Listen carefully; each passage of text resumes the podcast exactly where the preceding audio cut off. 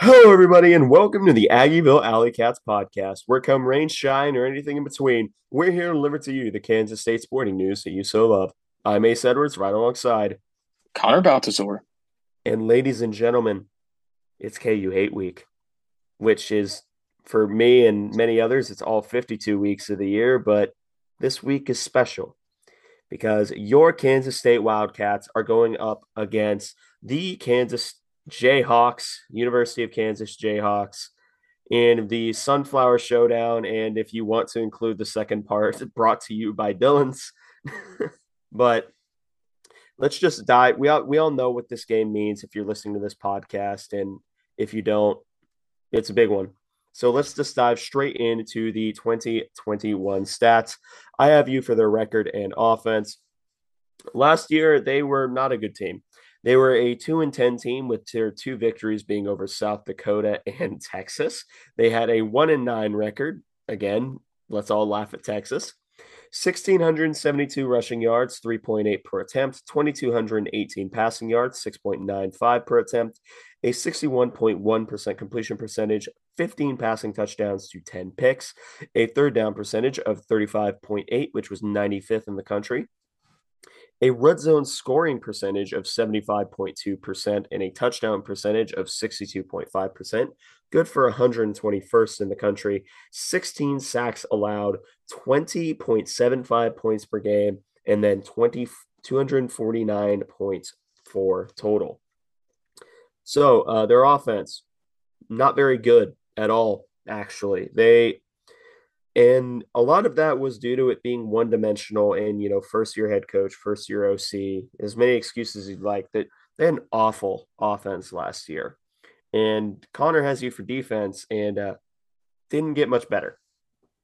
Yeah. So defensively, they were giving up 42.17 points per game, 506 total points against them, 2,842 pass yards, 27 passing touchdowns, 3,001 rushing yards, 40 rushing touchdowns. They had a third down percentage on defense of 54.2% allowed, which was tied for, I think, dead last in FBS. I think there's 130 FBS teams. Yeah. Um, and then their red zone percentage, they were giving up a touchdown 81% of the time, and they scored 91.4% of the time, which was 118th in the country. And seven interceptions, 16 fumbles, 15 sacks, and a turnover differential of plus three. So, pretty abysmal numbers there. I mean, there's really no way to sugarcoat that. Even if they did have some individually decent players, they were just an objectively awful unit across the board in pretty much every measure that you can imagine. And that might be putting it lightly. Yeah, that that's definitely putting it lightly. They're the only team I've ever seen give up 3,000 rushing yards in a season. Subpar. I would say subpar. Porous. a little porous. A smidgen. Yeah, I there's not a hole in the ship. The ship is gone and turned to atoms, but from that team last year, they are returning a number of pieces. They're returning Jalon Daniels, who's their starting quarterback, and you know they're also returning their backup and Jason Bean, who had to take over for Daniels when he was injured. They're returning Devin Neal, who's their leading rusher last year, also a really good running back. Bringing back Jacoby Bryant, who was a corner who led the team in interceptions. Brought back Kenny Logan, who is the best player on defense, still is. Who's their leading tackler last year. They added Ky Thomas, a transfer from Minnesota, alongside Doug Emilien, another transfer from uh, Minnesota at wide receiver, Ky being a running back. And that's pretty much it for notable returners and notable transfers in. I know I have two other names written down there, but that was written in the preseason. So, uh, yeah. Who are they losing, Connor? Um, well, they lost Kyron Johnson from last year as a linebacker drafted to the Eagles. Uh, they lost Kwamie Lassiter, who was their top wide receiver. He graduated, and I think maybe bounced around as a UDFA a little bit. Um, they lose Jeremy Webb, who was second in passes deflected. So he graduated. Um, they lost Stephen Parker, a four star edge rusher who transferred to Incarnate Word. And they lost pretty much all of their receivers and tight ends with, in, in terms of depth, there with very few exceptions. Um, and then they also did lose perhaps their the best linebacker to ever grace the Big 12 conference and Gavin Potter. He transferred out mid-season after getting kicked off the team. yes, uh, that that may be an important caveat. So he will not be returning to get his ankles broken by Deuce Vaughn again this year, which is a shame, but it could have happened to anybody. So, yeah, yeah. gone forever is Gavin Potter. Yeah. But now we can go into 2022 and their schedule this year. They started off with a game up against a pretty bad FCS school in Tennessee Tech. They ended up winning that 56 to 10. Then ended up beating West Virginia in Morgantown 52 to 42, beat Houston in Houston 48 to 30, beat Duke at home 35 to 27, ended up beating Iowa State at home 14 to 11 in what was a terrible terrible game.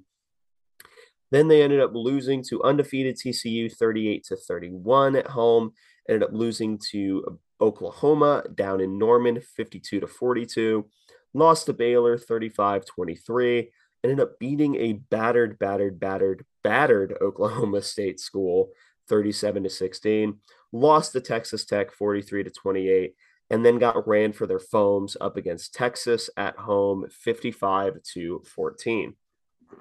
Fun fact only 50% of KU's wins have come against bowl eligible teams. And one of those teams was starting a fourth string quarter or a third or fourth string quarterback. That means their record against good teams that are not starting a third string quarterback is two and four, and two and five if you want to count Oklahoma as a good school. That's just a, a, little a little fun fact for you. But Connor, what do you have on on their stats, or maybe a comment on the fun fact? Um, it's honestly not shocking because I mean, with the gift of hindsight, we can see that five game win streak they started the season with isn't really that impressive. I mean, Houston is bowl eligible and a fine team, and Duke is also bowl eligible, but the ACC is probably well, Pac-12 exists. It's not a very good conference. I was going to say it's the worst Power Five. That's a bit of an overstep. Um, although honestly, it may be top to bottom because at least the Pac-12 is a little top heavy. But um, so yeah, they start on a five game win streak, but I mean, yeah, Iowa State again, those ugly games with everybody pretty much like those 14 11, just utter just logs of football games. And yeah, if you go up and down the list, they've beat teams that they're better than and they've lost to teams that they're worse than. They're basically the most average football team of all time and it really balances out with their offense and defense, uh, which we'll get into later. But getting into their stats for this year, um, their record is six and five with a three and five conference record. They have 2,209 rush yards. They're averaging almost six yards per rushing attempt at 5.8. They have 2,583 passing yards at 9.16 yards per attempt, 27 passing touchdowns to six interceptions, and then 23 rushing touchdowns. They have a third down percentage of 50.4%, a defensive third down percentage of 46.4%, which is a stark improvement from last year, although still not really great. Well, um, still awful. yeah. Yeah, it's still not good, but it couldn't be worse. Literally, it could not be worse. Um, and then points per game, they're getting 34.82 of them uh, with a total of 383 points for, and then 359 points against. Um, turnover differential of plus six, 22 sacks. Um, then the red zone scoring percentage for their defense, um, 82.4% of the time they're giving up a touchdown, 57.7% of the time, oh, excuse me, 82.4% of the time they're giving up a score.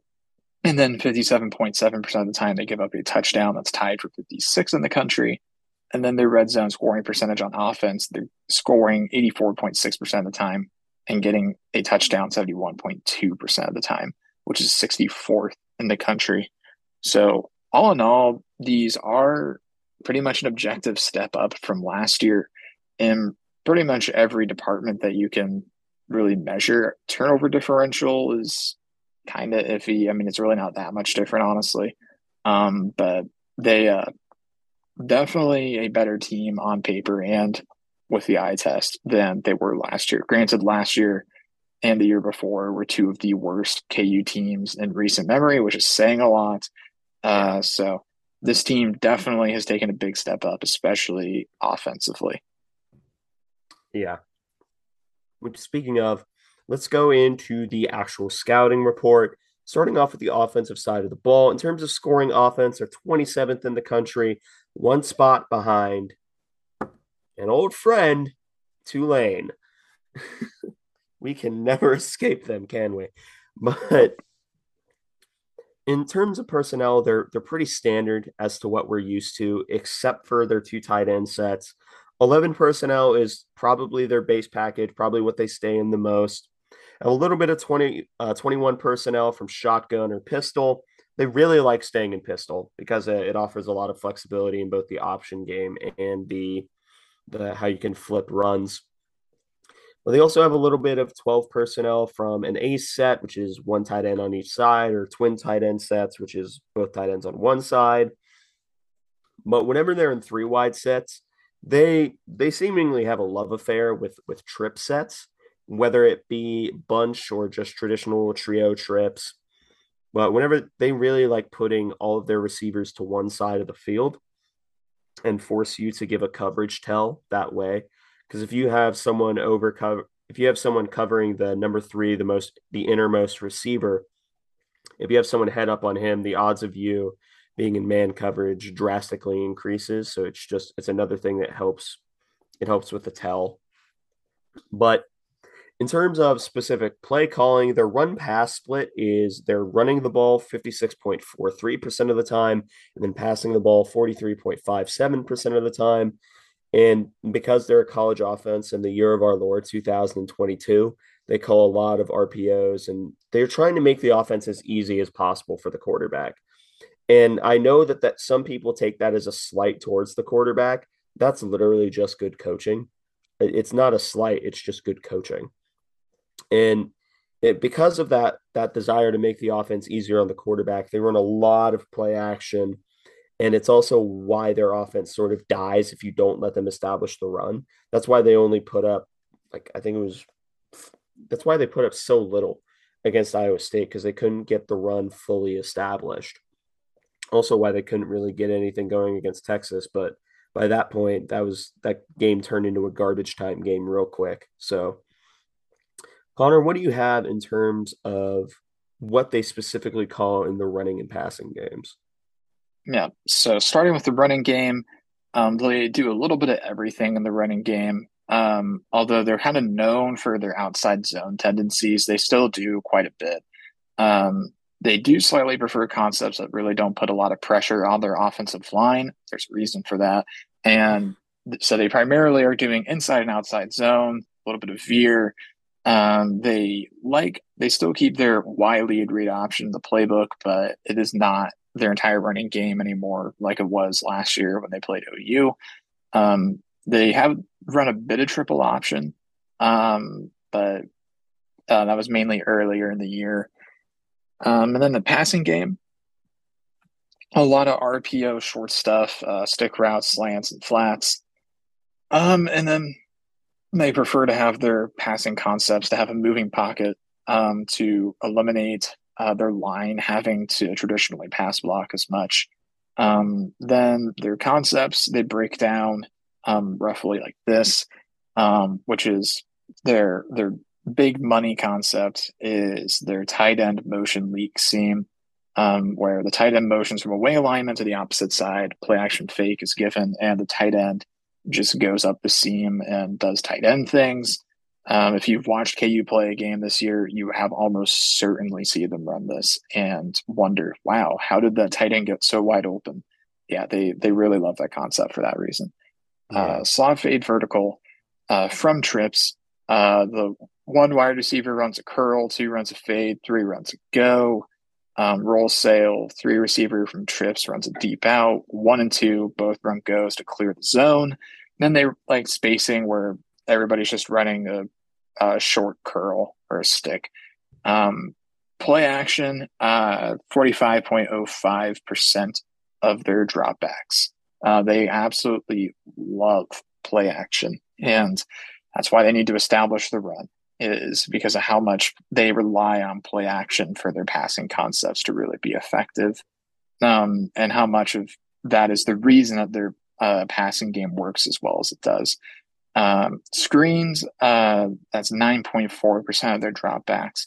And then, of course, they love motion. Ace was saying earlier that they really like uh, to get coverage indications and try and figure out what you're doing. Um, and then motion is a huge part of that, uh, specifically tight end motion, orbit motion from the wide receiver, because they want to be able to figure out if you're in a man or a zone. Yeah. So uh, a lot of the offenses, and credit to their to KU's offensive coordinator, he's he's very good at just scheming one guy open. Like if uh, it, it's to the point where if he wants someone to get open, and if you're playing zone coverage, die, literally die. There's nothing you can do because he will get that one guy open. And not to step on the toes of a later point. In fact, actually, I don't think I bring it up, but the I think the best way to probably beat this team is to just play tight man coverage and don't let themselves don't let yourself get caught up in a lot of motion. Don't follow the motion in the running game because it's not going to go that way. But now we can talk about their quarterback, who is number six, Jalon Daniels, returning from injury. He has 1,302 passing yards, a 66.4% completion rate, uh, 13 passing touchdowns to two picks, 347 yards on the ground, and five rushing touchdowns, an 81.2 PFF grade, 84 in the pass, 61.6 in the running game, an adjusted completion percentage of 70.3. And we have another middle field merchant, which makes sense given that it's a play action offense that's explicitly meant to destroy linebackers who aren't disciplined in coverage. So 60.2% of his passes are over the middle. And his deep accuracy is actually quite good. It's above average at 45.88 per completion, a 45.8 completion percentage, I should say. Fun fact about Jalon Daniels despite at one point being a Heisman contender, he only threw for 300 yards one time before getting hurt and only rushed for more than 100 yards once. And those were both in separate games. In fact, Despite starting one more game than Jason Bean, Jason Bean, his backup, has thrown for 200 or more yards two more times than Jalon Daniels. You may be asking, Amazing. what am I trying to say here? I'm trying to say that he's a little bit overrated. yeah, uh, that is fair. I think that's a fair assessment to make, uh, especially considering that he was a Heisman contender at one point, which in hindsight is a little ludicrous. Um, I think a lot of that was just kind of people getting caught up with KU uh, finally like being successful. But uh, I think I was a little bit overzealous. Um, but I'll let you continue. Yeah. But now that we have slander out of the way, we can talk about his actual skill set, which he's to TLDR, he's a fine quarterback. He has all right arm strength and he can get some pretty decent zip on the ball. It's not elite arm strength. I'd say if we're going by pure percentile, I'd say he's probably like in the like 55th to 60th percentile of arm strength in college football. He doesn't have a noodle arm, but it's not a great arm either. His best trait is by far his decision making. And, you know, I we talked a lot about how the offensive coordinator, his job is to make the decisions as easy as possible which is why Jason Bean, who is not great as a passer, that's the reason why they only have six interceptions. He only threw four in the games that he played. But Jalon Daniels, even outside of the scheme, he's always been a pretty solid decision maker, unless he's told to throw a backside screen. But that's a shame. That could have happened to anybody. But yeah, um, it, maybe it could happen to anyone he's just not wrong very often. He's very good at identifying matchups, knowing where the ball is going, and he's good at that. He's also a plus athlete from a running standpoint, but he does prefer to use his mobility to extend passing plays rather than just tuck it and run. He's he's not a one read and go quarterback. He's someone that's going to use his legs first and foremost to try and extend plays through the air. And I think that's why a lot of people got caught up on him is because he he is objectively exciting to watch, but you know, accuracy is also pretty consistent, though it isn't pinpoint accuracy. He's not going to drop throw. He's not going to drop the Will Howard throw against West Virginia. That's not his game. He's going to get the ball where it needs to be, and it's going to be in the general vicinity. So again, TLDR is a perfectly fine quarterback that has a great ability to extend the play and make splash plays because of his ability to extend plays. He's exciting to watch, but that's other than that, he's a perfectly serviceable, fine Big 12 quarterback. Would he, in fact, I'd probably put him right now in the like that second to third tier of Big 12 quarterbacks with tier 1 being Max Duggan and and and just Max Duggan, but and maybe Will Howard, but that's neither here nor there. I, t- I said a lot of words, so you can cover the running backs and the first two receivers if that sounds splendid. That does sound splendid, actually. So splendid. Yep. Okay. uh, so getting started with the running backs, the the guy in that room is Devin Neal, number four. Chances are you already know who Devin Neal is. Uh, he started last year as, I think, a true freshman and maybe a redshirt freshman, but uh, he he was the lead back and has been the lead back all year. Uh, it's got a thousand and two yards on the year, six point five yards per attempt, and seven touchdowns, as well as seventeen catches for one hundred and fifty yards. So he's had a really, uh, really nice season. Um, he also was uh, fantastic in two straight games against Oklahoma State and Texas Tech, where he had 190 yards or better in both of those weeks. So that has heavily contributed to uh, his uh, rushing numbers, uh, those two particular games. Um, his PFF grade is 76.5, uh, 60.2 in the pass game, 80.6 in the run game. Devin Neal's good. He's a very good running back. Uh, he has really good speed, which uh, is he has better speed than I think that you would expect for 5'11 to 10 and his build. Um, and his acceleration is really good too. Um, he makes severe cuts uh, really quickly. Um, he has solid vision as well and presses the line. Um, he does get a little bit dancy at times when at times it may be better for him to just put his head down and run. And of course, there's a lot of other guys in that room too. They kind of rotate through, like Ky Thomas and uh, uh, Sevion Morrison. Uh, Daniel Hishaw was in that group, but he got injured against Iowa State, I think, like that. He was pretty good. Yeah.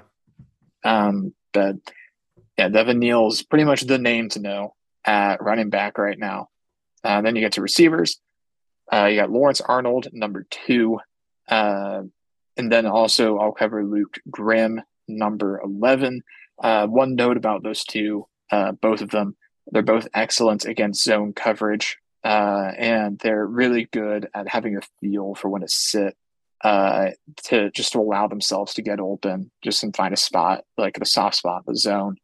Uh, both of those guys have a, really good sense for that. Lawrence Arnold, uh, so far this year, he's got 32 catches for 571 yards and four touchdowns, a 75 on PFF, 77.9 the pass game, a 5.9% drop rate. He is a very good separator, but not much of a contested catch guy. But he's still a solid athlete um, at receiver. And there's not a whole lot else to say about him. I, I mean, he's he's a good athlete.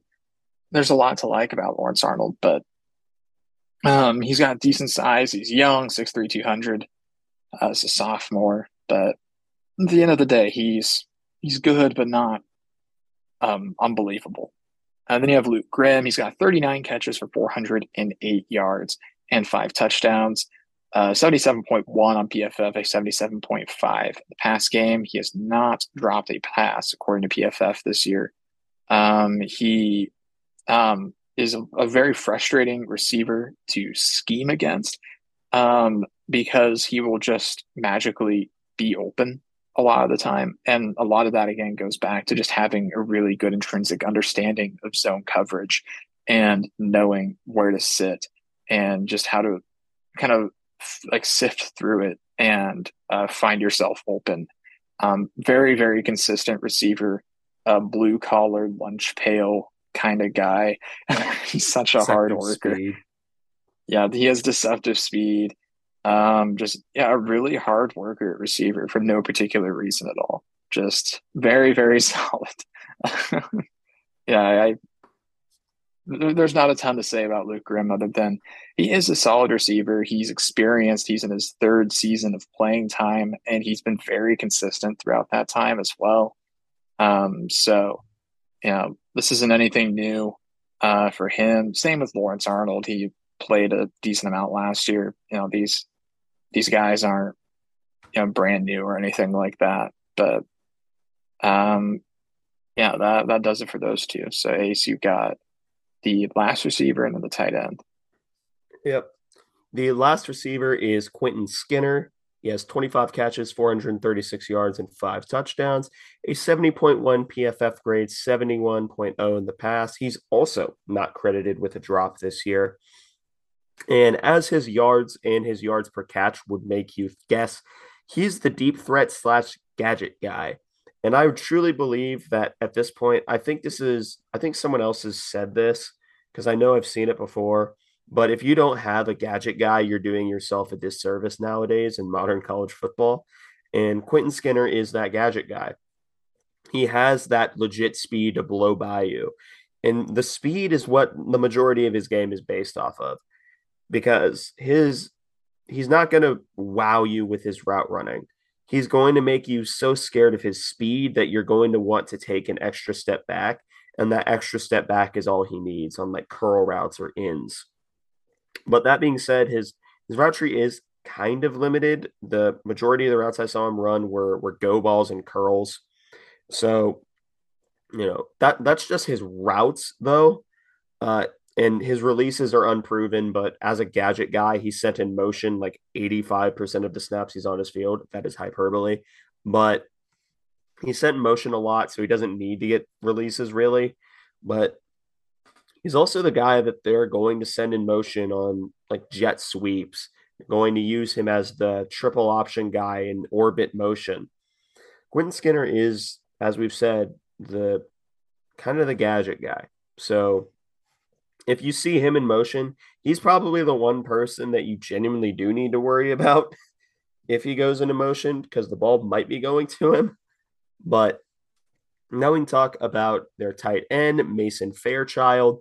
He has 25 catches, 322 yards, and five touchdowns, a 70.7 PFF grade, 82.4 in the pass, 49.8 in the running game as a run blocker. And he also doesn't have any drops this year. So that is their top. That is three of their top four receivers who do not have a drop credited to them this year. Remarkably consistent unit. But uh, the thing on Mason Fairchild is for no reason, and I do mean no reason, he is the best seam ball tight end that I have ever seen in college. And there's no reason for him to be that good at it. that that's basically the majority of his skill set is he is a seam ball tight end and he is so remarkably good at that role that he almost doesn't need to do anything else because as a run blocker he's not good and you know that's why he plays y flex a lot. That's why he's that isolated tight end similar to what we've started doing with ben sinnott and what we've seen throughout him the entire year. I don't think he's as good at ben sinnott. I don't think he's as well rounded as ben sinnott but he's definitely better up the seam, and that's why they scheme up that seam ball to him. But Mason Fairchild, at the very least, is another reliable receiving weapon at tight end, even if he is just really that that Y true receiving tight end. And he also has pretty decent speed at that position, which you again expect from a true Y tight end. Connor, it is now your turn to discuss the offensive lines left side and center. All right. So, first of all, general note about the offensive line they've given up pressure on 27.65% of their dropbacks, but have only allowed eight sacks. So, make of that what you will. Because uh, Jalon Daniels has only been sacked three times this whole year, which granted he has missed a lot of time, but that's still pretty remarkable. Um, and a lot of that just has to do with their scheme, which is get the ball out quickly and don't rely on the offensive line, which they did a lot of that last year, honestly. Um, so that's nothing new. But at left tackle, uh, they have Earl Bostic Jr., number 68. Um, he has a 63.1 PFF grade, a 74.6 pass block grade, and a 57.8 in the run block. He has a weirdly good first step in the run game, and he starts pretty low as well. Um, but despite having a good start in the running game, he's really not a fantastic run blocker at all. Um, other than when he's blocking down, he is really, really good at that, but that's about the extent of his ability um, when it comes to run blocking. Um, he does also have a really big tell on outside runs. He immediately steps outside and waits in space instead of engaging. Uh, if you see this widen out to seal the play, he won't contest it. Um, that and he's a little bit sluggish in his kick sets with pass protection. But all in all, he's a, a pretty solid pass blocker, which is what you want out of your left tackle. So good, good for Earl, I guess. Um, a left guard, you have Dominick Puni, uh, number 67. Uh, he has a 68.7 PFF grade, a 77.5 pass block, and a 66.6 run block game. Spooky. I watched him lose a rep to the Texas defensive lineman that fell to his knees. That is a shame. and uh, it's more of a fun fact than anything. Uh, it's kind of like it's kind of like Duffy last year when he tripped on a yard line and won a rep against a edge rusher for Southern Illinois. That's not emblematic of either of their skill sets. It's just something that happened, and it, it just is remarkable. Um, he is uh, pretty solid as a mover when he pulls. Um, and then the zone game, he doesn't really move fast enough to steal his gap. Uh, so if a run play just instantly fails um, and is unsuccessful, there's a good shot that it was him just not being fast enough uh, to seal his gap. And then at center, you have Mike Novitsky, number 50, a 66.2 PFF grade, 59.5 pass block, a 66.5 run block. He is very susceptible to a straight bull rush from a uh, from a nose tackle, and that goes for both the running game and the passing game as well, which is fascinating because in the past we have seen that issue with some K State offense or some K State centers, but a lot of times because they're undersized. Novitsky's 6'5, 300 pounds. So I don't know where that's coming from, but it is happening for some reason. Um, and then he, uh, um, it is it's entirely possible to push him all the way to the quarterback in like two and a half seconds, and beyond that, he's just he's fine. He he's generally not noticed um, as a center. He just he can really get bull rushed into oblivion. Beyond that, he doesn't really do anything remarkably bad, doesn't really do anything remarkably good. It is what it is with him, pretty much. Yeah. I have the right side of the line.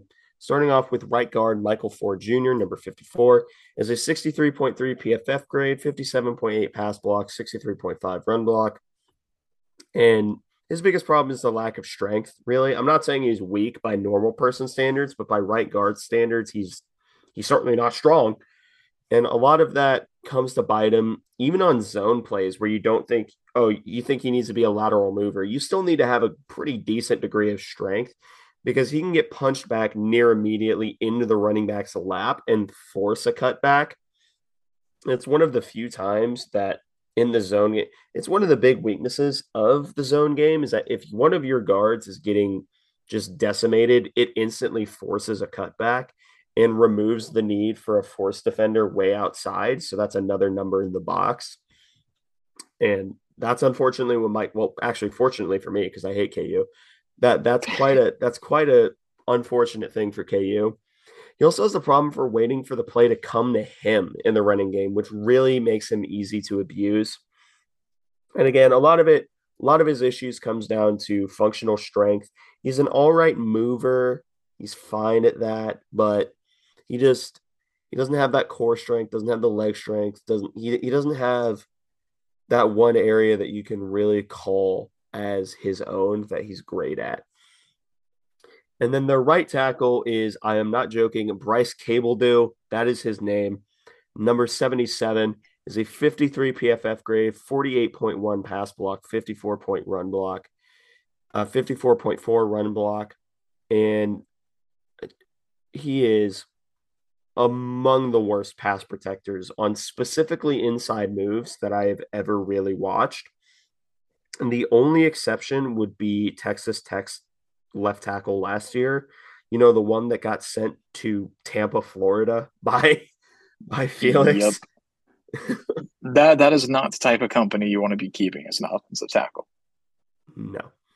And a lot of that comes down to the fact that he just if you attack his inside shoulder, he doesn't know what to do. He he likes setting the outside. He likes speed rushers. This would be a uniquely bad matchup for Nate Matlack, for example, which I think probably Nate Matlack or Brendan Mott's the person that's lined up on him because I think we we keep Felix to the left side.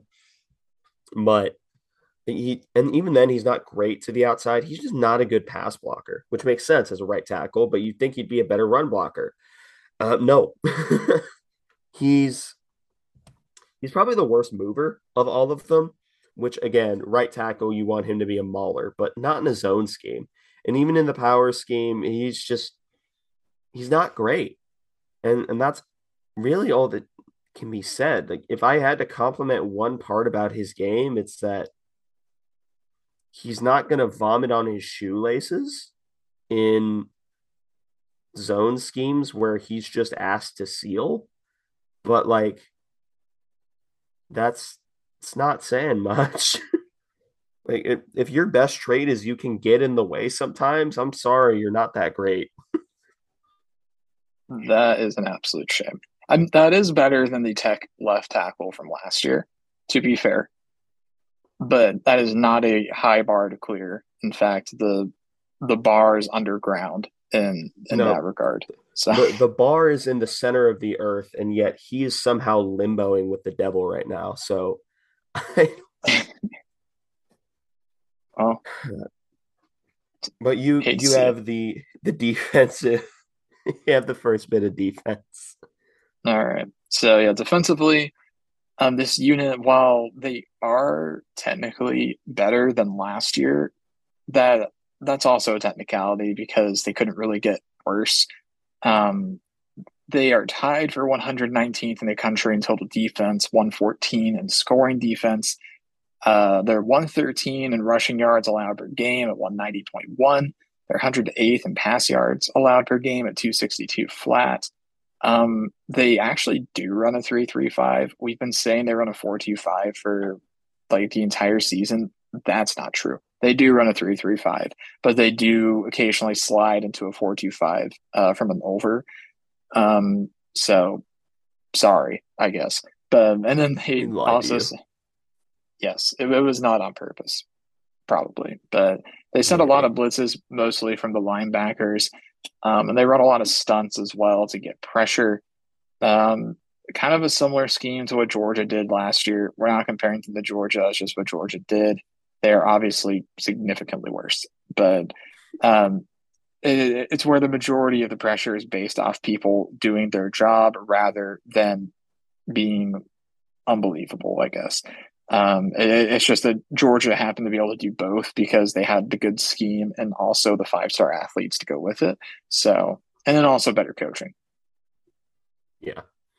There, I I'll take personnel and then the first two uh, the the third interior guy is so short that I can I can take it. Not literally, but the the write up.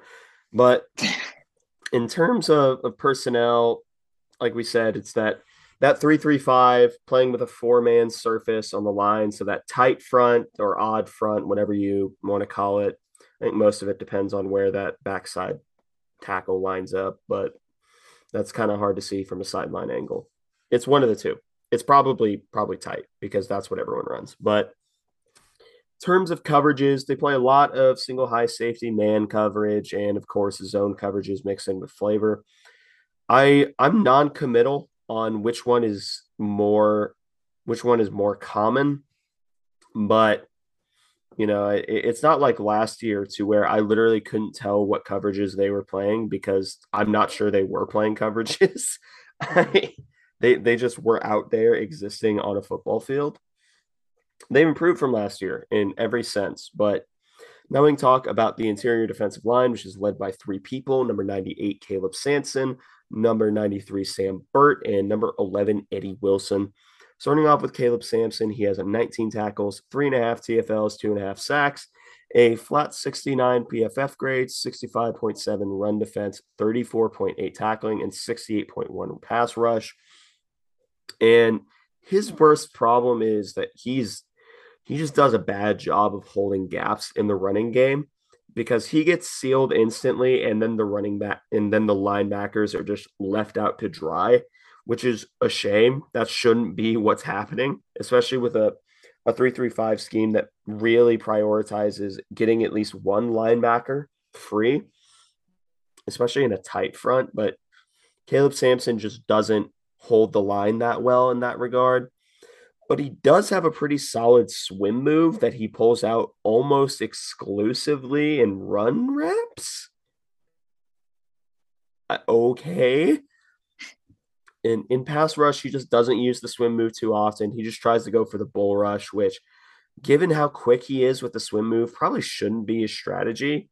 And it's not like he's weak or anything. It's just his bull rush isn't terribly effective. Next up is Sam Burt. He ended up getting hurt in the Texas game. His status is unknown. He had 18 tackles, one and a half TFLs, a 59.5 PFF grade, 61.3 run defense, 62 tackling, 52.7 pass rush. Uh, when he's playing three technique, he's bad at holding his ground. You're beginning to notice a theme. And when he's put on the tackle, he improves drastically. So if he's a four or five technique, he, he gets a lot better, like a four eye, four you know, four, uh, four, five, somewhere on the tackle. He gets a lot better. And it's mostly because he isn't getting decimated when he lines up on tackle. Note how I didn't say that he was really standing his ground amazingly. It's just that he isn't instantly getting just waxed. But outside of that, he's just mid. He's aggressively mid. And then Eddie Wilson, he's probably my favorite player on this entire KU team because he wears glasses and there's no other reason. He has 17 tackles, one and a half TFLs, 64.4 PFF grades, 70.5 run defense, 32.9 tackling, 55.5 pass rush. And as I mentioned, he's bespeckled. He is a bespeckled individual. And maybe because the glasses are giving him power, he's probably their best defensive lineman. He's just very good. He's the one lineman that isn't terrible at holding his ground. And he's also the one that's able to split double teams with a pretty good degree of consistency. Like he he's a pretty technically sound defensive lineman. And that's about it. like he's he's good. He's not top 5 that we've seen this year, but he's good. I like the word bespectacled. That's like the main thing I took out of that entire thing is bespectacled. Yeah, it's a real word. I believe you. at least at least word says it's a real word. Yeah. So moving on to Edge. I uh, got two guys, um, starting with number 99, Malcolm Lee. Uh, 26 tackles, two and a half tackles for loss, and a sack, 67.2 PFF grade, 69 run defense grade, a 53.8 tackle grade, and then a 61 and the pass rush, he is fast. That's all. Yeah. He's fine. That, that, that, there's really nothing else to really write about with Malcolm Lee. Um, and then you get to Lonnie Phelps, number 47, 48 tackles, nine and a half tackles for loss, and six sacks. He got off to a very hot start uh, this season. He had three sacks, I think, against Tennessee Tech, and then had a streak of three weeks in a row with a sack. However, he's not recorded a sack since October 8th. Uh, he has a 74.5 PFF grade, 71.3 run defense grade, 74.8 tackle grade, and an 81.9 pass rush grade. Um, when he plays from the edge, he is not a particularly good force defender. He lets himself get sealed and doesn't push the guy forward. doesn't play with a ton of strength, um, but he has a really good first step to the outside in the pass rush, but doesn't really have any other counters, uh, which is why he hasn't recorded a sack in a while. Most likely, it's just because he is pretty one dimensional as a edge rusher and a pass rusher. So uh, yeah, he started out really hot this season, but has notably cooled off um, over the last uh, over a month at this point. So yeah, he's he's definitely been a dry spell. Yeah, hey, they're they're not great, but meh. moving on to their linebackers, number thirty, Rich Miller, and number six, Taiwan Berryhill, another all-time name general theme both are overly aggressive and bite forward on literally everything and they're both really good athletes it, they are pretty much the epitome of athletes playing linebacker and they haven't really i'm not sure how far along both of them are in their careers but they play like really young linebackers who don't have a, a ton of experience but starting off with rich miller he has 79 tackles three tfls one sack and one pick he has 53.9 PFF grade, 56.1 run defense, 71.9 tackling, 59.4 pass rush, and a 52.5 coverage grade. And when he's kept clean, he's a perfectly good linebacker. It's perfectly fine. Uh, note how I say when kept clean because when he's not, he's he's bad. So basically, he is a freakishly athletic Blake Martinez. which I, I know may slightly hurt if you're a Packers fan or a Giants fan or a Raiders fan. But he's uh, Rich Miller, he just flows to the wrong side of the play on counters as well. And a lot of that, I again, I, Connor, did you did you find how how young or old they are? Uh yeah. Uh Berryhill's a junior, Rich Miller is a senior. Oh, so they, they're just bad. Okay, cool. They're not young. They just yeah. suck. Got it. I, I pretty Oops. pretty much pretty much. Yeah, they they're just really overly aggressive and they don't need to be. But next up is Taiwan Berryhill. He has 37 tackles, five TFLs, two sacks. He's obviously the one they send on a lot more blitzes. 56.2 PFF grade, 52.8 run defense, 53.6 tackle, set 61.2 pass rush and 60.4 in coverage. And again, he gets way too aggressive playing the run and he just abandons his gap and leaves a lot of wide open space. And granted, a lot of that could be argued because his defensive line is doing him no favors. So he feels like he has to get out of his gap because if he stays in it, he's going to get blocked. So it's a it's a doomed if you don't, doomed if you do scenario. But again, both of these guys are just athletes playing linebacker they're not great. They're both fine tacklers, I guess. But yeah, they're the linebacking room is probably the worst room on the defense. And you can kind of tell that they are the ones that a lot of teams are scheming like, all right, we can bully these guys. Let's do it. But you have the corner room. Yep. So starting out with corner, you have number 15, Craig Young. He isn't actually listed as a corner on the roster. He's listed as a linebacker, um, which again, that is also partially because he's a slot guy that doubles as the third safety. So he's just kind of a football player, I guess, is the best yeah. way to put it. Um, he's an Ohio State transfer, um, plays the slot and acts as the third safety. Um, 50 tackles, four and a half tackles for loss, three and a half sacks, one interception, two pass breakups, and three QB hurries on the year. 68.8 PFF grade, a 67.4 run defense grade, 74.8 tackle grade, 80.2 pass rush, and a 65.4 coverage grade. Um, he's giving up catches 76.1% of the time that he is targeted. Um, and he gets sent on a lot of corner blitzes. And a lot of that is because he is effectively an edge rusher already. So it makes sense that he would be good at it because he's 6'3, 230 pounds. So no wonder he is good at corner blitzes because that's what he should be doing anyways. Um, yeah. He, mo- he mostly uh, just does a, a, good job though of disguising. Uh, and then when he works around, when he needs to get around blocks, he's very quick. Um, coverage wise, he's fine, which again, he is kind of not exactly probably where he should be playing, but it uh it, it is what it is. He isn't an active liability, but he's okay. Um, yeah, then it's, also it's interesting that sorry, it's interesting that PFF lists him as a corner and KU lists him as a linebacker, but like I get it. yeah, he he is both. He is neither and both at the same time. But yeah, he. Yeah. So moving on to number three, Romello Dotson. Uh, he's got 48 tackles on the year, one tackle for loss, two interceptions, five pass breakups, a 63.1 on PFF, a 64.1 run defense grade, 57.5 tackle grade, 71.6 in the pass rush, and a 63.4 coverage grade.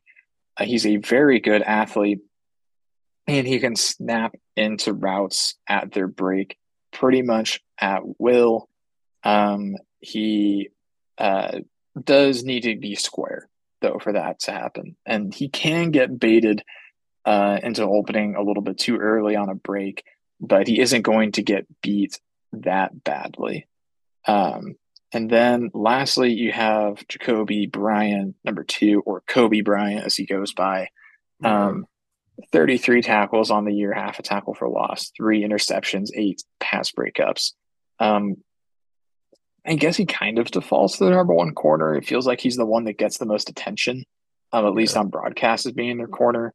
Um, at least one of those interceptions was like kind of like a, a laughable one for Max Duggan.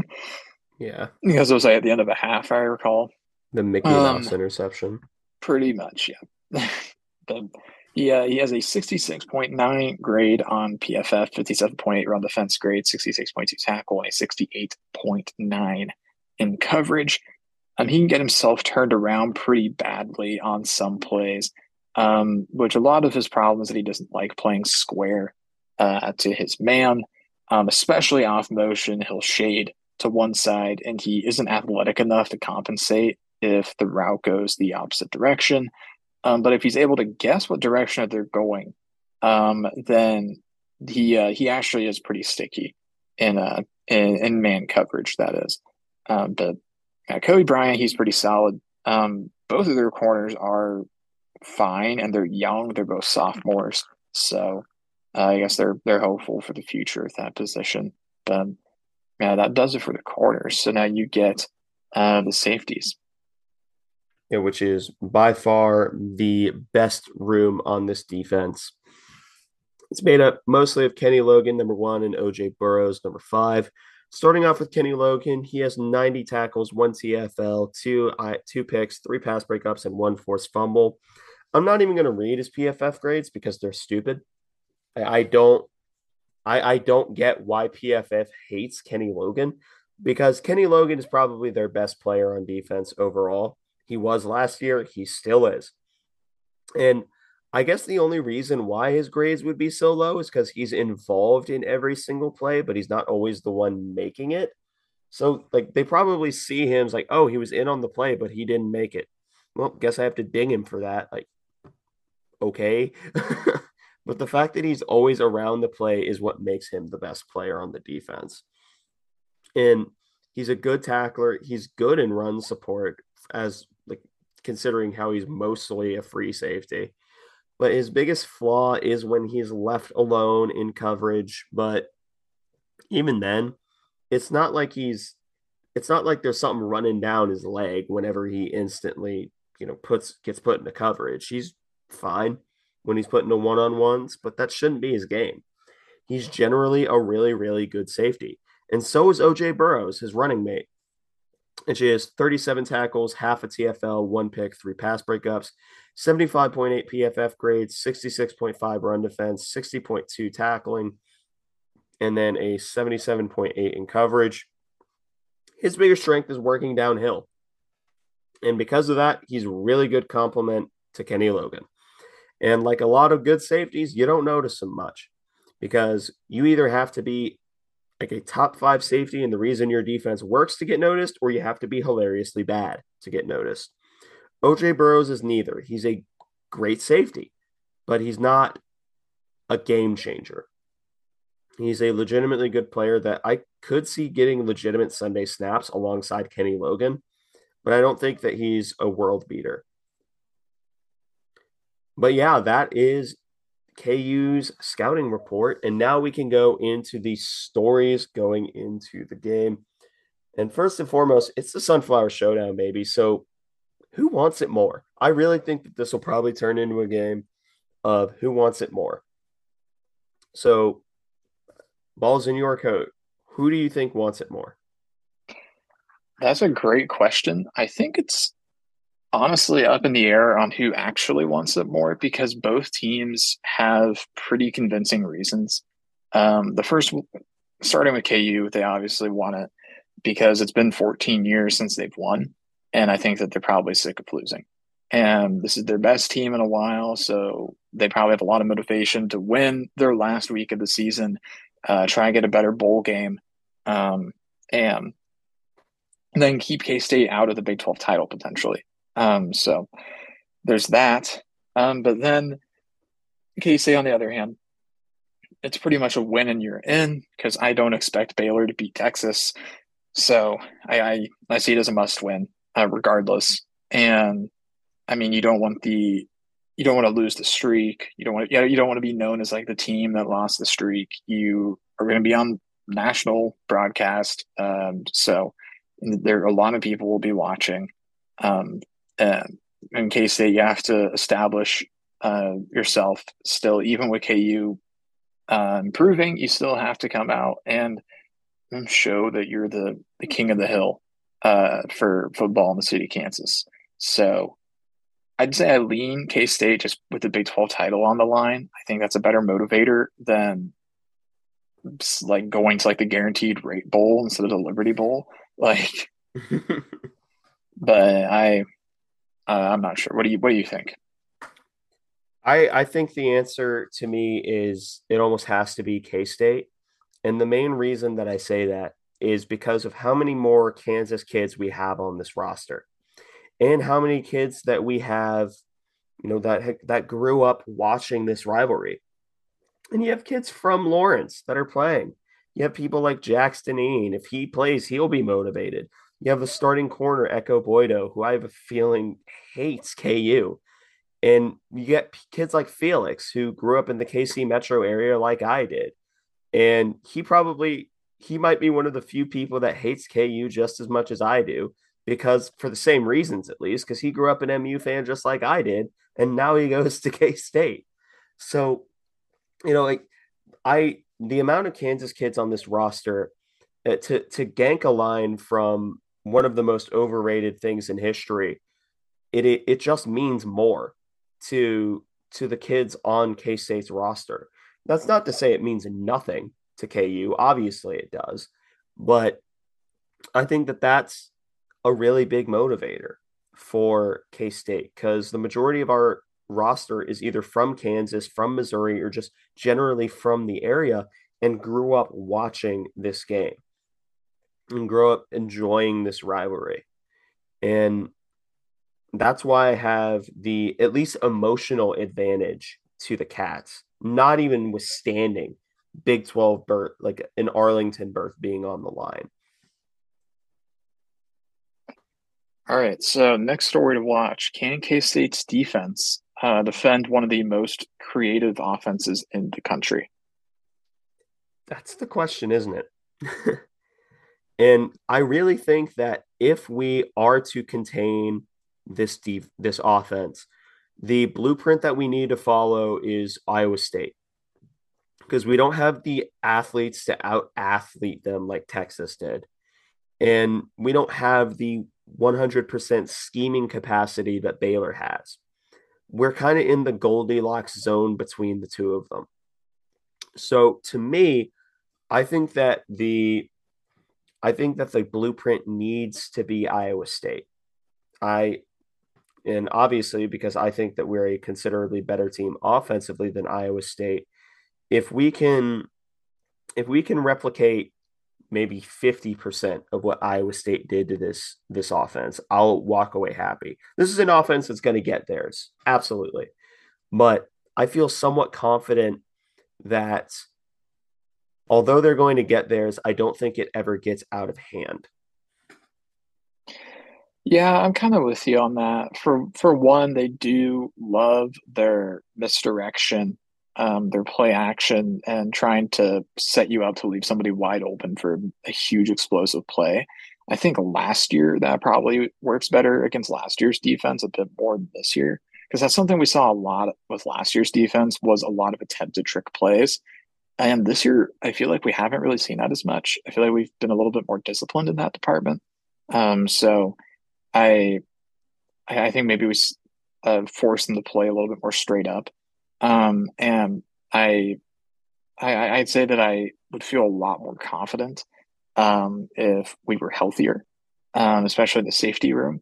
But I, uh, I, I still like our defense uh, in this game. I, I, I still have a lot of faith in them.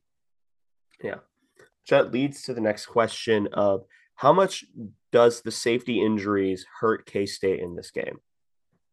I think we probably give up one big explosive play um, that's just objectively the safety's fault.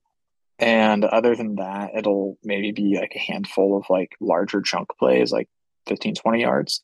But I'm hoping that another week of preparation helps. Um, Josh Hayes has been nails all year, other than the West Virginia game. And so I think that he'll be a guy to watch this week.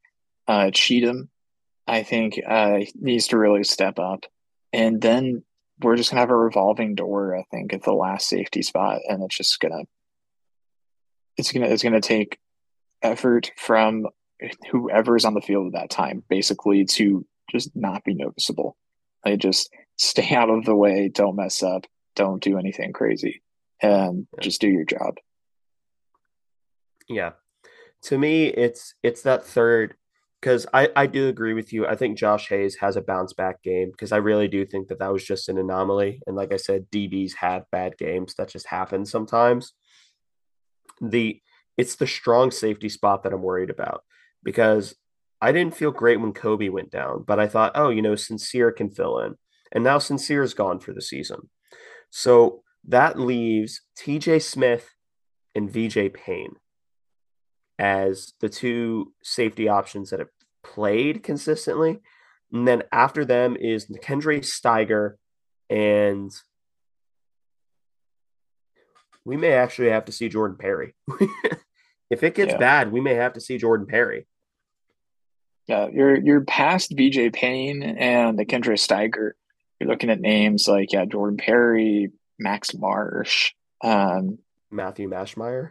Matthew Mashmeyer, yeah beyond that, it's it's kind of question marks, honestly.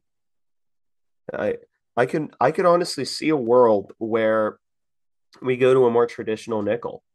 I really do, where we have uh, Jacob Parrish probably playing in the slot because I think Omar is probably a better outside corner, but because Parrish has the twitch athleticism. But I uh, that that third safety spot, that strong safety spot, that is a concern for me. A, a big concern. Yeah. So can K State's defensive line keep itself uh, in the play against an offense that wants to just completely eliminate line play? Yeah, I do. And I, I, I think it's specifically going to be ends because I look at what Mott did last week with a lot of quarterback running game and a line that just kind of wanted to get in the way with for a running quarterback. I think that uh, Huggy Bear is unfortunately probably not going to have a particularly great game just by virtue of what this defense is or what this offense is.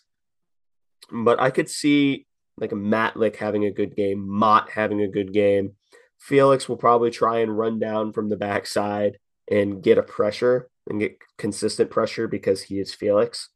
But I I think they'll keep it themselves in the play. I don't see them making the play every single time. I think that that'll that onus kind of falls on the linebackers a little bit, but you know, I I don't think that this defensive line is I don't think that they're capable of being erased in a normal Big 12 game. Yeah, yeah, I'm with you on that. Um, I, I do kind of agree. I think Huggy probably just his his job is going to basically be hold hold your ground as best you can. I think in this game, and because I mean he's going to be seeing double teams basically the entire game, uh, just by virtue of their offense. So I a lot of it is going to fall to the uh, uh, weak side uh, defensive end because uh, Felix will be getting double teamed, and then you're going to have Mott slash Matlack on Cabeldue. And I think that's the matchup that you want to exploit, especially after Mott had a great week, which again, that presents an interesting question for KU's offensive line. Do you uh, um, just take Mott like single handed, or do you keep a running back in and lose a receiver on every passing down, just chip everybody? so there, there's not really a perfect option there for for KU's offense. Um, but I think you have the next one. Yeah. Does Jalon Daniels look good in his second game back from injury after a Texas performance to forget? Um, I think he'll be fine. He'll probably throw a touchdown or two. Um, I, I don't anticipate him like exploding in this game or anything like that. Um, part of it is just because I don't think this is a defense that you want to see when you're trying to get back in rhythm. Uh, granted, if there's any time to see this defense, it's now, given how thin the safety room has gotten. But you know, even then, uh, we have been pretty good at limiting deep uh, passes um, this year. Um, really, last week kind of uh, was an anomaly with giving up that deep throw to Sam James. Uh, but we'll uh, we'll we'll see if that continues. I imagine we'll see a lot of uh, really short stuff from Jalon Daniels and a lot of dink and dunk in this game from KU. Yeah. I I think he goes back to what I basically always we always thought he was, which is a perfectly fine quarterback.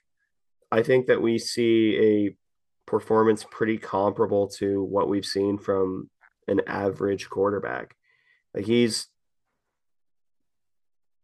fine. I I think he is what he is, and I think that he's going to get a chunk player too, just because it's schemed up against us very well. And you know, I it's interesting because I think that he is good enough to keep them in the game. I just don't think that he's good enough to basically win them the game. Spoilers. um, okay. Um, so moving on, uh, does the K State offense abuse what could be generously called a lackluster defense? Yes. I agree. I, I think there's too much for this defense to handle because we've now seen, I think we, I mean, there's like probably six weapons that you have to worry about for this. Um, if you're this defense, I just don't think that there's enough power there to even attempt to uh, to stop them. Because I mean, you have to worry about Will's arm, Deuce's legs, Deuce through the air, Ben Sinnott, Malik Knowles. I mean, even Cade Warner at this point. I think there's just too much, and then DJ Giddens, honestly, too. So I just think there is too much for the KU defense. I they're not a great unit already. I, I think that they really struggle against the KC offense. Yeah, and to a note is that they really they really like blitzing. And what blitzing does is it creates a lot of one-on-one scenarios. And I don't think that there is a single person on KU's defense that can cover Deuce. And even if there is one person, maybe Kenny Logan, that can cover Deuce, that's Ben Sinnott wide open. that's Malik getting a one on one when he's able to body someone. That's Phillip Brooks using his speed and craftiness to get open. That's Cade Warner catching a five yard play and turning it into a nine yard gain. This is an offense that prides itself on its ability to get in one on one scenarios. And by virtue of how much KU blitzes, at least they have before, that's going to create a lot of one on one scenarios. So I see this being a really big game for the K State offense. Yeah. I'm, I mean, there's there's not a lot else to really say about that. I mean, you you put it pretty well. Like this is not a good defense, really, uh, for KU. They've they just gave up 400 rushing yards to Texas, and I mean Bijan did even better against them than he did against us. So there's that. Saying a lot, which is saying uh, a lot. It is saying quite a bit. Yeah. I believe you have the next one. Yep. Next up is can K State's offensive line show out against a middling KU defensive line? Um, I'll say yes, um, especially with uh, the interior being mainly Kansas guys, um, or all Kansas guys. Uh, I think that they show up and have a great day. Um, I think KT and Duffie both have good days against the outside rushers, and even then, um, if they bring a lot of corner blitzes, we did see in the Baylor game that Will Howard is really good at reading that and having a check down available and not panicking. And if the pressure does get home, he shows he's really good at throwing it away. So I think that the offensive line should have a good day against this defensive line. We did, uh, we have said that a few times in the past, and it's not worked out as well as we hoped. Um, but I do think that this is a game the offensive line is really going to to get excited for. So I I, I think the offensive line has a, a banner day. Yeah, I agree. Especially, I I think Cooper Beebe was watching film this week, and he, I think he was literally salivating at thinking about what he's about to do. Lord, forgive what Cooper Beebe is about to do to these people. but there's there's no whenever K State has trouble, they tend to have trouble with one person. And this defense doesn't have a Dante Stills. This team doesn't have a Siaki Ika. This team doesn't have a Moro Ojomo from Texas. And it doesn't have a Will McDonald from Iowa State. They don't have a star edge player. They don't have a star defensive lineman. The closest they have is Eddie Wilson. And as I said, he's good, but he's not a world beater. So I think that this is a day that the offensive line they should should be eaten good. Yeah, I, I, I buy it. Um, which of K State's receivers has a great day? Sinnott. I, I'm counting him as a receiver, but if you're going to make me commit to someone who has WR next to their name, I'm Cade Warner, which I know is going to sound like a strange pick, but I really do think that this corner room, they're not the greatest tacklers. And I think that Cade Warner, he may not have the most yards on the day, but he will almost certainly have the most yards after contact and may have the most consequential catches. I I I'm kind of tempted to say that as well. I'll go a different direction though, um, just to differentiate. Um, I will say Malik mainly just because of how outstanding he's been this year um, after the catch. Uh, not necessarily after contact like Cade, but after the catch. In terms of making people miss, he's been really, really good at that this year. So I am going to roll with Malik. I think he probably only has like three or four catches, but he probably gets close to 100 yards. I I think that that's a great pick. Final question Does Ben Sinnott maintain his recent insane level of play? Yes. I I think honestly, a, a, there's a lot of mouths to feed on this offense, but if you're going to pick a defense to do it against, I think this is a good one. Primarily because I can really see a world where they come in with a plan to stop somebody, like whether it be Deuce or Malik, and it ultimately just ends up opening things up for others and as they adjust we adjust our offensive approach and pick other people and because i don't think this defense can cover everybody on our offense which is so satisfying to say because it's it's not often it's k-state fans that we're able to say that we have too many weapons to cover so yeah, after years yeah, after years of having one or two at a time you know this year there there's weapons everywhere for this offense. So I I I, I will say yes, maybe not quite to the level that he has been at, but I do think he has another good game with like a highlight play or like a really good effort play. Like I could totally see him having like a big um like second and long ish over the middle where he catches it like five yards shy and just carries the pile for the first. Like that that seems like a Ben thing to do. So yeah. I'll say that he does that. Yeah. Just copy and paste literally everything you, you said, and you have my answer. so now we can get into projected offensive and defensive MVPs.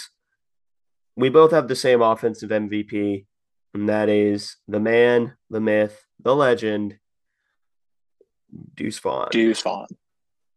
Yep. I mean, this is probably his last home game as a Wildcat. Yeah. So take it in, KC fans, because I mean he's probably going to the NFL. If not, what a treat. But yeah. I, I, I, if I were him, I would go to the NFL because as a running back, you're not getting any younger, and the longer you wait to get to the NFL, the less likely it is that you get a second contract. So yeah, I, I I think it's almost certain he goes to the NFL uh, because his draft stock will not get better. I hate to say it because I, I want him to stay forever. I want him to stay for all five years and then find some like weird loophole to stay a sixth year and just make the whole Big 12 mad. Skylar like, Thompson moment. yes. Yes, exactly. But I I don't know. I I I think that Scott Wildcat has said this a lot this year and I really agree with it. And it's uh, don't take uh, these games of Deuce for granted because you know there's not many left at this point. There's a maximum of three games left with Deuce Vaughn.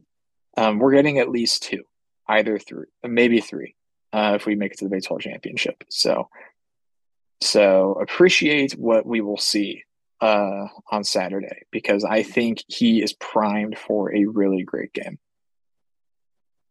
Yep and the main reason I think Deuce is going to have a great game is because looking back at the Texas game, a lot of what Bijan Robinson did wasn't because he was this overly powerful back. It was because he was willing to press the line and then make cuts. And that is a skill set that I think Deuce Vaughn, when he's on his game, is better at than than Bijan Robinson. I'll give all the credit in the world to Bijan Robinson. He's the best running back in the country. He's probably going to go in the first round and maybe even go in like the top 15 just because that's how ridiculous he is as a running back. But that being said, I think Deuce, if you put Deuce in that game, he may go more for more than Bijan did. And a lot of that has to do with his skill set to bounce runs outside and to make people miss. And Deuce has traditionally done very well against KU. So that's my reason for Deuce Vaughn being the offensive MVP. Yeah, good a reason as any. So we've we both kind of talked about why we think Deuce Vaughn is good at football. So Deuce good allegedly. Sources are reporting. you can go first for defense. Defense, I have a minorly controversial pick. I'm saying Josh Hayes, and that's mainly it's well, it's partly because I think he'll have a, a really good bounce back game, and partly because I really want him to have a big bounce back game. Um, so I I think that he had an uncharacteristic game last week. He was basically responsible for all three Sam James touchdowns, although the second the second of the three was kind of shared responsibility with him and Cheatham. Uh, I I, I I really think that this is going to be a week for Josh Hayes to step up and become the guy in the safety room because he has to. Um, with Kobe Savage being gone, I I'm hoping that this last week uh, showed him what he needs to do, and he is able to step up and make life difficult for Jalon Daniels. Um, and it's going to be necessary to have him help uh, to shut down the outside runs and also, it's going to be necessary for him to be able to stay home and not get beat over the top, or else KU will have a really good offensive day against us. So there's a lot riding on the success of Josh Hayes this week and the rest of the safety room, but I'm picking him as the de facto leader right now. Yeah. For me, it's Daniel Green. And I think that if Jalon Daniels ever runs or you know tries to get out of the pocket, Daniel Green will immediately come and hit stick him. And I think the first thing that he says when Jalon Daniels is on the ground is he just screams, "Remember me." Um, and you may be able to hear it from the from the stands. and honestly, that as putting myself in the shoes of Jalon Daniels, that's absolutely horrifying. but like for legitimate reasons, uh, that is a legit reason, but he's our most athletic linebacker. And I think that, you know, he's going to have to have a really good game. And I think he does because of how this offense wants to have moving pockets, wants to avoid the line play. If you want to avoid the line play, that's fine. You just put it on a linebacker. So I think the linebacking room, if you could give more than one, it'd just be the entire room. Specifically, I think I'd just give it to Green and Moore. But I think Green's going to be more important because I think Green gets assigned to Daniels and said, make sure he's not going anywhere. So I, am going to pick Daniel Green. I think that's a really good pick. Can't go wrong with that. Yep. So I have the dueling deuces as my MVPs. But now we can get into the score projections. And I recognize that I am biased. I recognize that I may hate KU more than most people on this planet. I simply don't care. I think the Cats are going to roll this game. I think KU starts off very hot. I think that they really do. I really think that they come out swinging. I think if they win the toss, they take the ball first. And if they get the ball first, they're almost certainly going to score on their first drive. I truly believe that. However, I don't think that that level of emotional football is sustainable and I think that the Cats will roll. I think the Cats will roll. sorry, sorry, uh, my camera just decided to open up and let every light on earth. Either that, or I just got hit with divine inspiration. But I, I have the Cats winning forty-eight to twenty-four. I think that we score a lot because this defense is bad, and I think the def- the K State defense is more than capable of containing a offense that, at the very least, is very creative. I've got K State 45, KU 30. Um, I think that K State wins fairly comfortably, but it's going to be really hard to completely shut down uh, the KU offense because, I mean, they really are uh, a really good unit and they uh, their scheme is so good and so creative. So I, I, don't think it's realistic to completely shut down the KU offense. Uh, it would take a lot of help from KU, honestly, to be able to shut down their offense.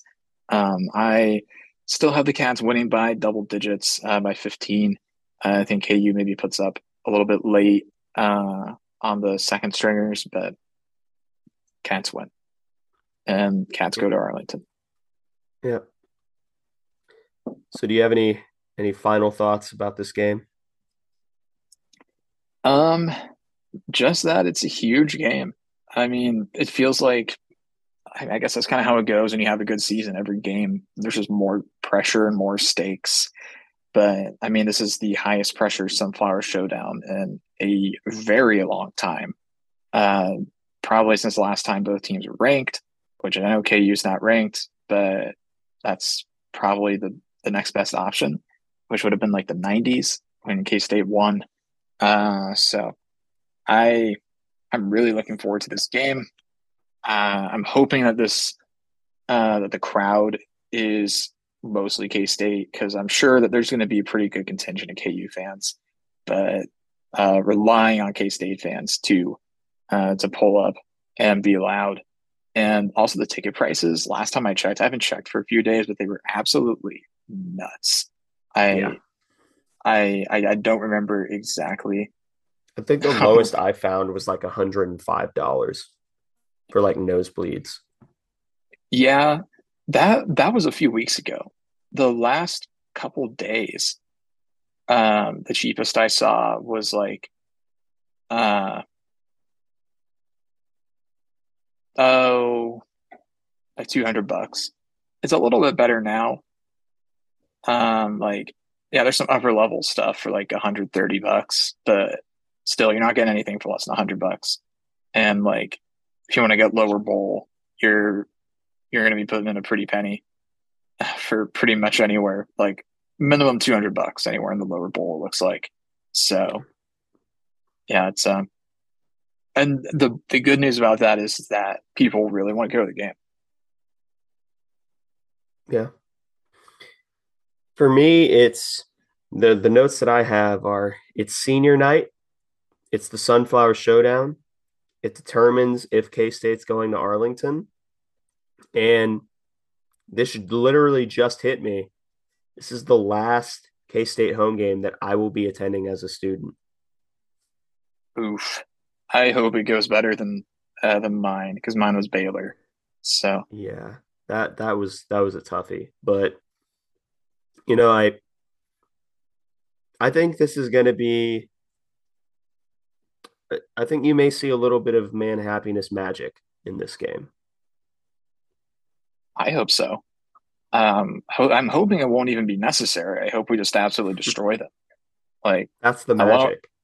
oh, oh, well, great. I I assumed you meant like a clutch, like come from behind or something like that. But oh, no, I I would. I'd love a blowout. I would love to be able to not have to be worrying by halftime. Like, I'd love an I'd love an Oklahoma State 2.0, basically. Yeah, that'd be sick. Or Baylor 2.0. That that is true. I just want to blow out. I I don't think we get one, at least not to the degree that we'd like. But it's a solid game, I think. Yeah. But yeah, that pretty much wraps up this episode of the Aggieville Alley Cats podcast. Thank you all so much for listening. If you want to follow or contact the show, you can follow us on Twitter at Aggieville ACATS. That's capital A, capital A, and capital C and cats. If you want to email us, we are AggievilleLACats at gmail.com. If you want to follow us on a more personal note, I am at AC Edwards 00. I am at Connor Baltazar, capital C, capital B. And if you want to support the show financially, please be sure to check out the official Aggieville Alley Cats merch store where you can find such designs as the staff approved Doomtang Clan, Play Sandstorm Cowards, and Neon Alley Cats. But most importantly, thank you all for listening to this episode of the Aggieville Alley Cats podcast. Where come rain, shine, or anything in between, we're here to deliver to you the Kansas State sporting news that you so love. Stay safe, Alley Cats.